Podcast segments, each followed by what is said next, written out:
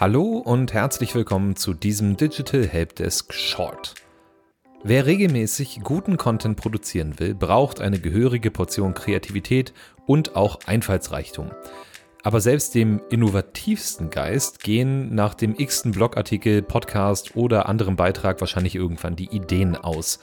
Was also tun, wenn sich besagter Geistesblitz einfach nicht einstellen will oder wenn es so scheint, als wäre zu einem Thema einfach schon alles gesagt? Ich persönlich denke, dass ja, Kreativität vor allem auch ein Handwerk ist, das gelernt werden möchte. Und darum habe ich euch in diesem Short 10 Kreativitätstechniken zusammengestellt, die euch vielleicht dabei helfen, alleine oder im Team neue Ideen zu finden. Los geht's! 1. Die Brainstorming-Methode. Ja, das Brainstorming ist der Klassiker unter den Kreativitätstechniken, wird aber selten auch wirklich effektiv angewendet, muss man ehrlicherweise hier sagen. Dabei finde ich es besonders praktisch, man braucht nur Papier und Stift und kann sonst direkt loslegen. Ja, innerhalb einer gesetzten Zeit, meist nur wenige Minuten, schreibt ihr ungefiltert einfach alles auf, was euch zu einem Thema oder einem Stichwort äh, einfällt. Und erst nach Ablauf der Zeit ordnet ihr die Begriffe im Brainstorming inhaltlich, streicht einzelne Wörter, die nicht passend erscheinen und habt dann, ja, im besten Fall viele neue Ideen. Studien haben hier herausgefunden, dass das Brainstorming in der Gruppe mitunter noch effektiver ist als alleine. Dabei muss man dann natürlich aber besonders auf die richtige Durchführung achten. 2. Mindmaps. Wieder ein Klassiker. Mindmaps sind ja ebenfalls ein beliebtes Mittel zur Inspirationsfindung und funktionieren ähnlich wie das Brainstorming, kann man sagen. Allerdings geht ihr beim Mindmapping etwas strukturierter vor, also ausgehend von einem zentralen Begriff in der Mitte eines Blattes Papier leitet ihr assoziierte Begriffe ab. Im Zentrum stehen dann mit dem Ausgangsthema noch relativ eng verwandte Stichworte. Mit zunehmender Entfernung zur Mitte werden die Zusammenhänge aber abstrakter und im Idealfall habt ihr am Ende ganz neue Impulse. 3. Die 6-3-5-Methode. Ja, viele Zahlen, was bedeutet das? Im Endeffekt braucht ihr sechs Teilnehmer und die bekommen jeweils ein Blatt Papier, auf das sie drei Spalten und sechs Zeilen zeichnen. Und dann schreibt jeder drei Ideen in die erste Spalte. Nach fünf Minuten wird das Blatt an den Tischnachbarn weitergegeben, der dann in der zweiten Spalte die Ideen weiter ausformuliert, ergänzt oder verändert und so weiter. Und auch wenn der Name der Methode die Größe des Teams hier eigentlich schon vorgibt, kann man das aber auch mit mehr oder wenigen, ja, weniger Teilnehmern durchführen. Vorteile bei dieser Methode sind, ihr habt relativ viele Ideen in kurzer Zeit und einzelne Ideen werden nicht von allen diskutiert und die einzelnen Ideen so auch nicht zerredet. 4. Die Kopfstandmethode. Nein, das ist keine Fitnessübung, die wir machen, sondern bei der Kopfstandmethode geht es darum, ein Problem aus der entgegengesetzten Richtung zu betrachten. Also statt sich zum Beispiel zu fragen, was müssen wir tun, um den Umsatz zu erhöhen, würden wir fragen, was müssen wir tun, um den Umsatz zu verringern. Häufig fällt es uns nämlich leichter, Antworten auf gegenteilige Fragen zu finden und aus denen kann man dann wiederum Ideen generieren, die das Ursprungsproblem lösen. Ansonsten ist es aber auf jeden Fall eine witzige Übung, gerade in Gruppen. 5. Die Alphabettechnik. Bei der Alphabettechnik schreibt ihr zu jedem Buchstaben des Alphabets, wer hätte es gedacht, ein Wort auf, das in irgendeiner Form mit der Fragestellung in Zusammenhang steht. Und so erhaltet ihr auf einen Schlag 26 neue Ideen, wenn ihr die Umlaute weglasst. Wenn ihr natürlich sehr, sehr kreativ seid, könnt ihr die Umlaute dann auch noch dazu nehmen. Ich mache euch ein paar Beispiele für Podcast-Ideen. A wie Account-Based Marketing zum Beispiel. B wie B2B-Newsletter. C, ja, da wird es dann schon schwierig, wie chronische Schreibblockaden überwinden. Und so weiter und so fort. Ihr habt die Idee verstanden, denke ich.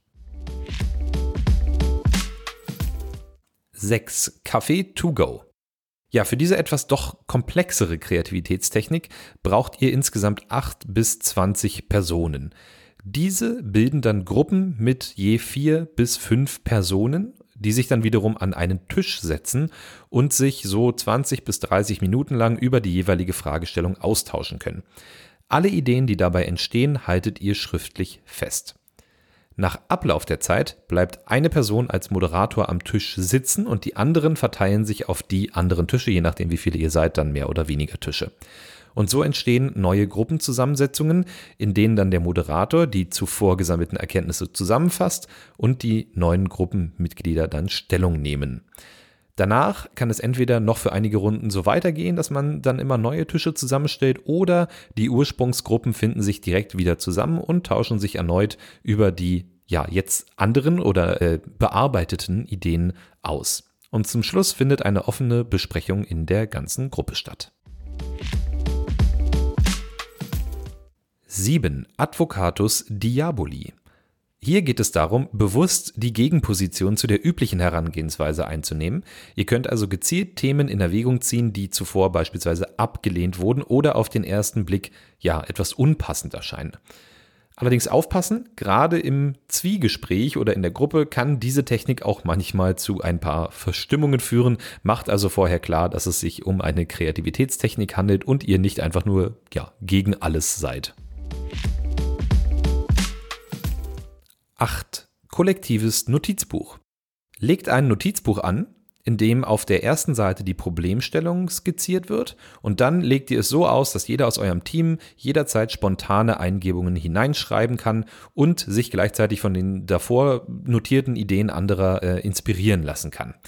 Gegebenenfalls kann hier zusätzlich auch die Vorgabe gemacht werden, dass zum Beispiel mindestens einmal täglich etwas hineingeschrieben werden muss und ja, regelmäßig gibt es dann eine gemeinsame Sichtung der Ideen und man bespricht das Ganze. Das Schöne daran finde ich, dass man das zum Beispiel auch sehr, sehr gut online umsetzen kann.